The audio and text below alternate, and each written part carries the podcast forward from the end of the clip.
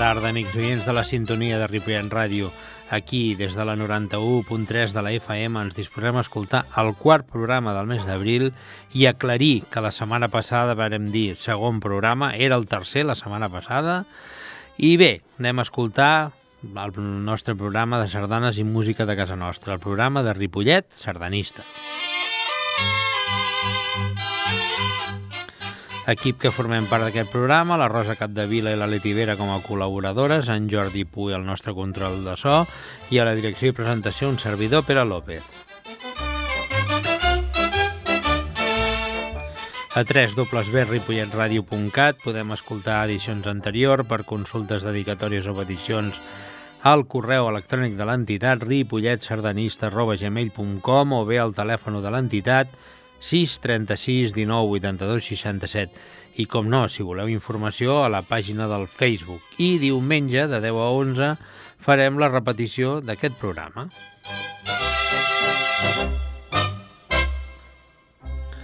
Avui escoltarem sardanes d'en Eduard Toldrà, d'en Joaquim i de Josep Serra, d'en Conrad Saló, de Manel Saderra, de Ricard Viladasau i passarem a, a compositors de, de la nova era com Martimón i Ferran Carballido.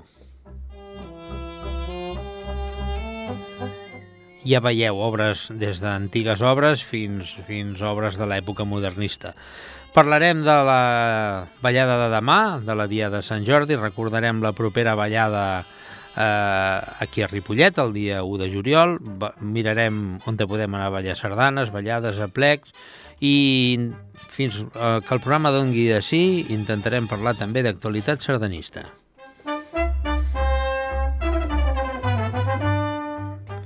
Bé, i avui fem una dedicatòria a tots els Jordis, Georgines...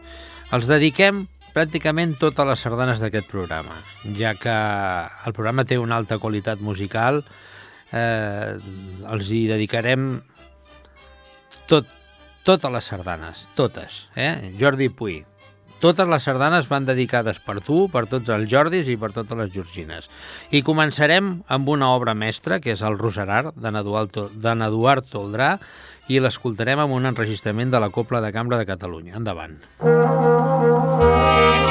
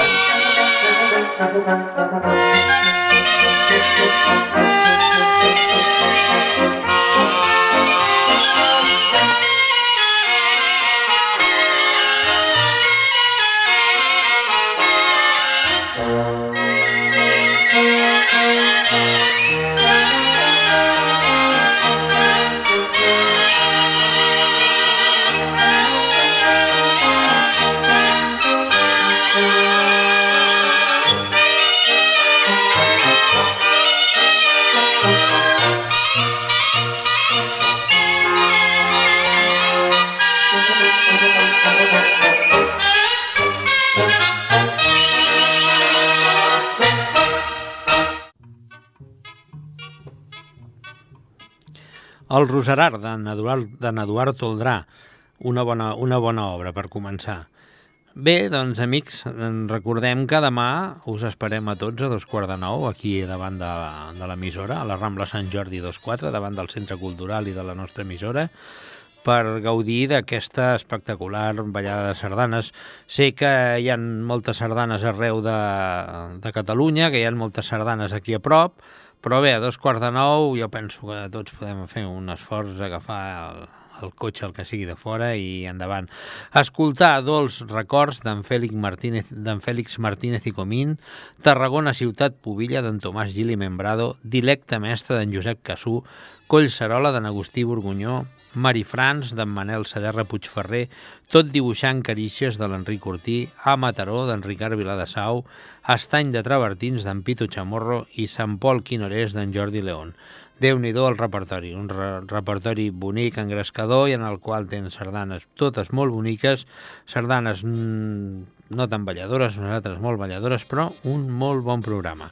I dit això, anem a escoltar una altra obra. És la sardana pòstuma d'en Josep Serra. L'escoltarem amb un enregistrament de la Copla Sant Jordi, ciutat de Barcelona. Som-hi.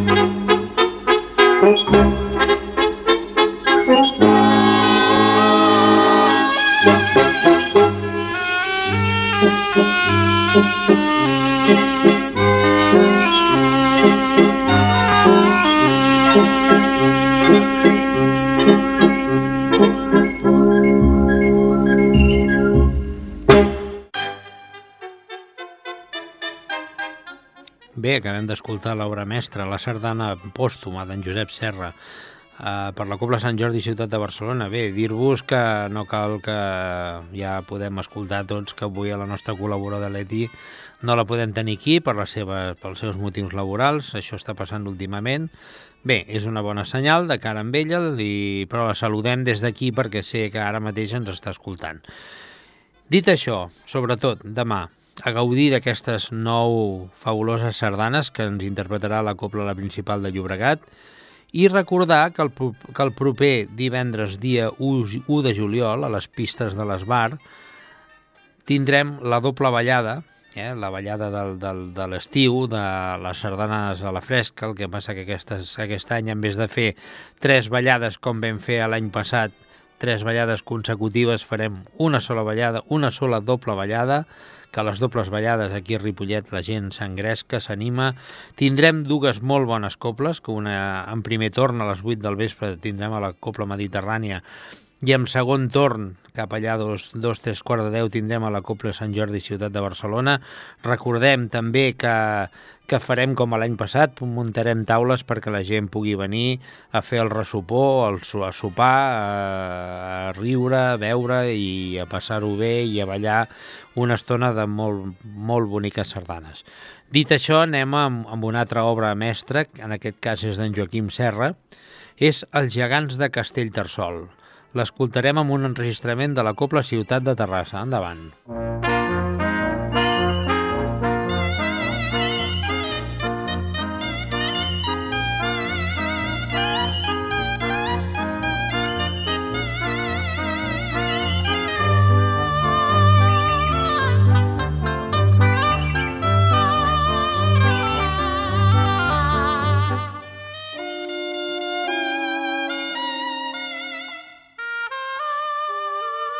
Música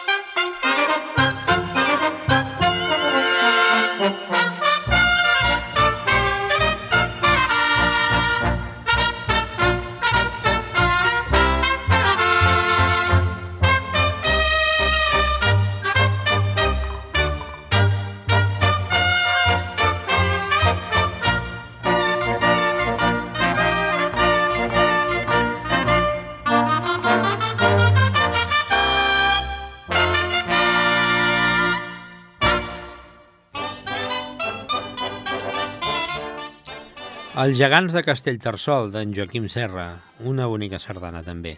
Bé, i demà, dia de Sant Jordi, dia de les roses i dels llibres, podem anar a ballar sardanes, mm, ui, infinitament a tota Catalunya. Qui vulgui entrar a la pàgina de la Federació Sardanista podrà veure tota l'agenda sardanista, però nosaltres la fem abreviada, com sempre, i començarem a Sabadell, demà a les 6 de la tarda, a la plaça del Mercat, ballada de Sant Jordi amb la Copla de la de Sabadell. A les 6 de la tarda també a Sant Cugat del Vallès, a la plaça, August, a la plaça Augusta, a les 6 de la tarda amb la Copla la Principal de Llobregat. I sap, que sapigueu que la Copla la Principal de Llobregat, acte seguit, agafaran els cotxes i ràpid, ràpid cap a Ripollet, a la nostra ballada. També demà dissabte, a, les, a dos quarts, en aquest cas a dos quarts de set de la tarda, a Mollet del Vallès, a la plaça Catalunya. Eh, ballada amb la Copla Mediterrània. A dos quarts de vuit del vespre, els Amics de Cerdanyola del Vallès, a la plaça Francesc Lairet, Diada de Sant Jordi, amb la Copla La Nova Vallès. Tenim un molt bon concert amb la, amb la Copla Sant Jordi Ciutat de Barcelona, Santa Perpètua de la Moguda, al centre parroquial, per passatge de la rectoria, vuitè concert de Sant Jordi. A dos quarts de deu del vespre. A passem ja cap a, passem a diumenge i comencem amb una plec a Sant Sadurní de Noia a les 11 i a les 4 de la tarda a l'escola a l'Escola Sant Josep, carrer dels Germans Graviel, número 2. 24è plec de la sardana eh, del Cava, concurs de colles, concurs de parelles i arrossada popular. popular eh, amb les coples Marinada, Sant Jordi, Ciutat de Barcelona i Juvenívola de Sabadell. Passem amb un altre plec, en aquest cas en les comarques de Girona, a Santa Coloma de Farners, al Parc de Sant Salvador, a les 11 i a les 4 de la tarda també, com a Sant Sadurní de Noia, 45è, 45è a plec de la Sardana, en, cap de, en cas de mal temps al poliesportiu La Nòria, amb les coples La Flama de Farners, Reus Joves i Baix, i Baix Empordà. Anem el diumenge eh, amb un concurs a Sant Cugat del Vallès, a la plaça Octavià, a les 12 del migdia, segon concurs campionat territorial de les comarques barcelonistes, barcelonines, en cas de mal temps al pavelló esportiu. Eh, la Copla, la Bisbal Jove. Passem amb un concert, eh, també diumenge, a dos quarts de set de la tarda, Rubí, al Teatre Municipal La Sala, vuitè concert de primavera, la prima copla en direcció de Francesc Cassú. La copla, la principal de la Bisbal i Indira, Indira Ferrer Morató com a soprano.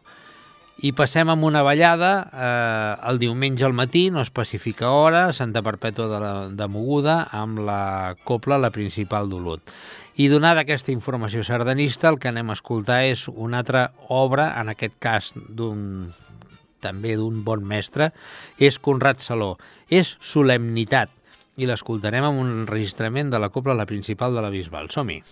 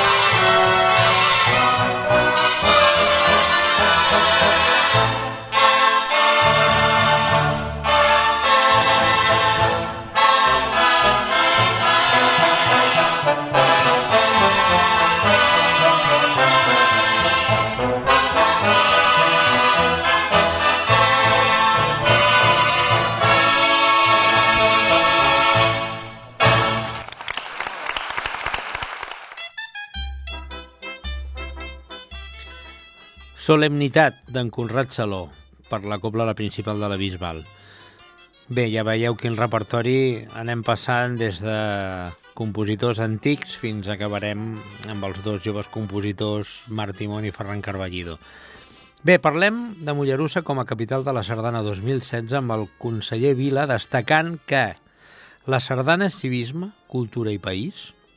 El conseller de Cultura Santi Vila va presidir el passat dissabte 12 de març l'esdeveniment institucional d'inici de Mollerosa com a capital de la Sardana 2016, al Teatre L'Amistat, en què va destacar que exercir de capital de la sardana vol dir ser conscient de la fortuna que és tenir la sardana com a cultura. Alhora que ha indicat que sardana és civisme, cultura i país. També, també va felicitar, evidentment, a Mollerussa com, com a primera capital de la sardana del territori de Lleida i, i les capital de la sardana precedents. Parlem de Calella i bé, els, els que van ser capital de la Sardana. A l'esdeveniment també hi va assistir l'alcalde de la població, Marc Solsona, que hi va indicar que la sardana simbolitza molt bé que és Catalunya pels valors intre, in, intrínsecs que té i que la sardana també per, permet mirar-nos a la cara quan ballem i això diu molt de Catalunya i la seva gent. L'alcaldessa de Calella, l'anterior capital de la Sardana, Montserrat Candini, i va declarar-hi que és capital de la Sardana són una marxa de ciutats que fan país.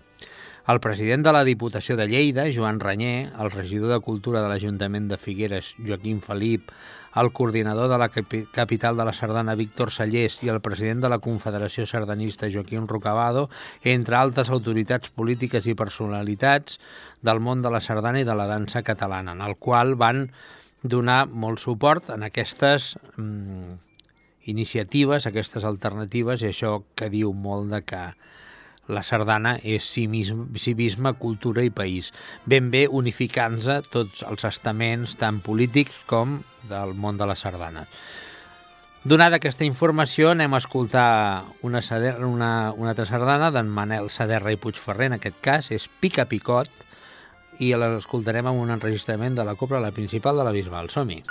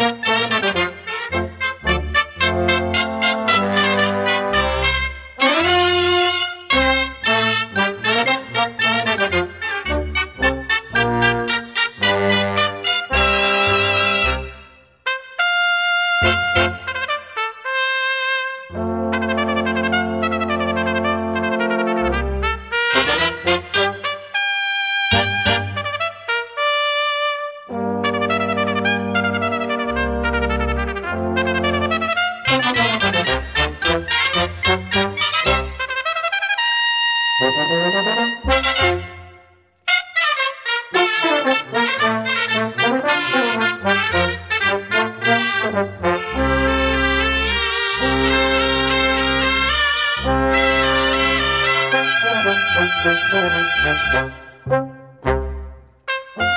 you.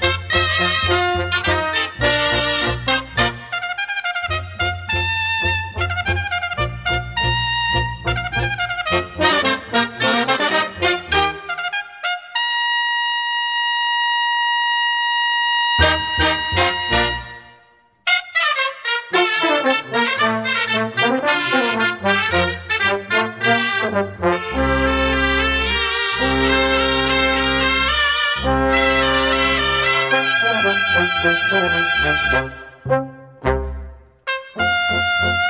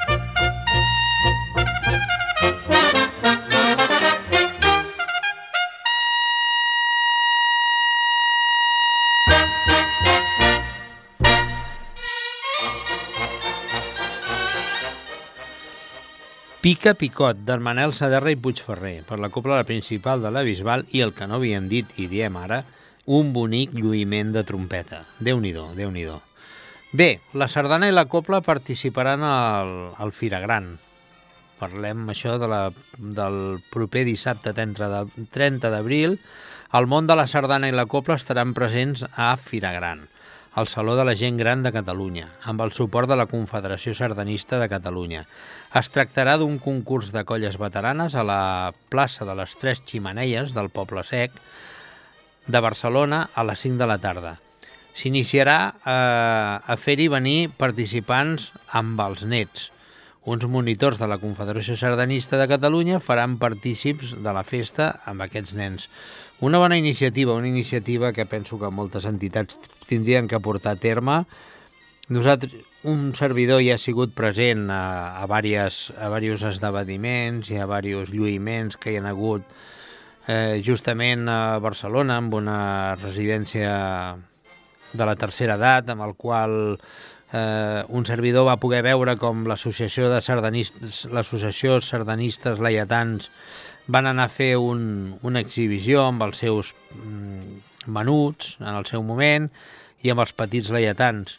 La veritat és que veure la cara de felicitat d'aquests avis, jo penso que és una cosa que la tenim una miqueta oblidada, però una vegada més felicitar a, a la Confederació Sardanista per, per portar a terme aquestes iniciatives amb el qual fan que tant la gent gran com la gent de mitjana edat com la gent jove eh, arrossegui i tiri del carro d'aquesta bonica dansa que és la nostra sardana.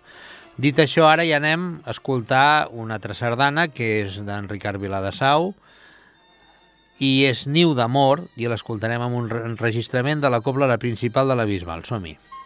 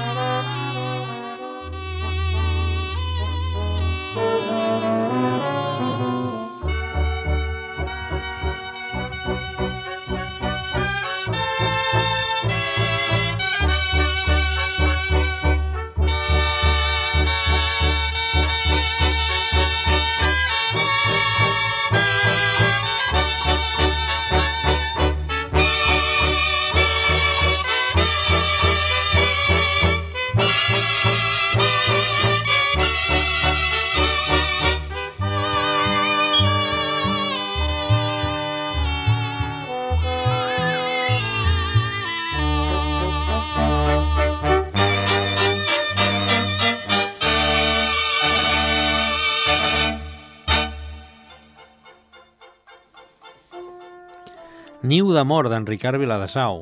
I bé, ara anem a passar les dues últimes sardanes, que són de dos, eh, dos mestres també, però molt joves. Parlem del Marc Timón i d'en Ferran Carballido. I si més no, abans de presentar la propera sardana, parlar que el Sant Jordi i la Rambla va ser el programa de ràdio tot un èxit.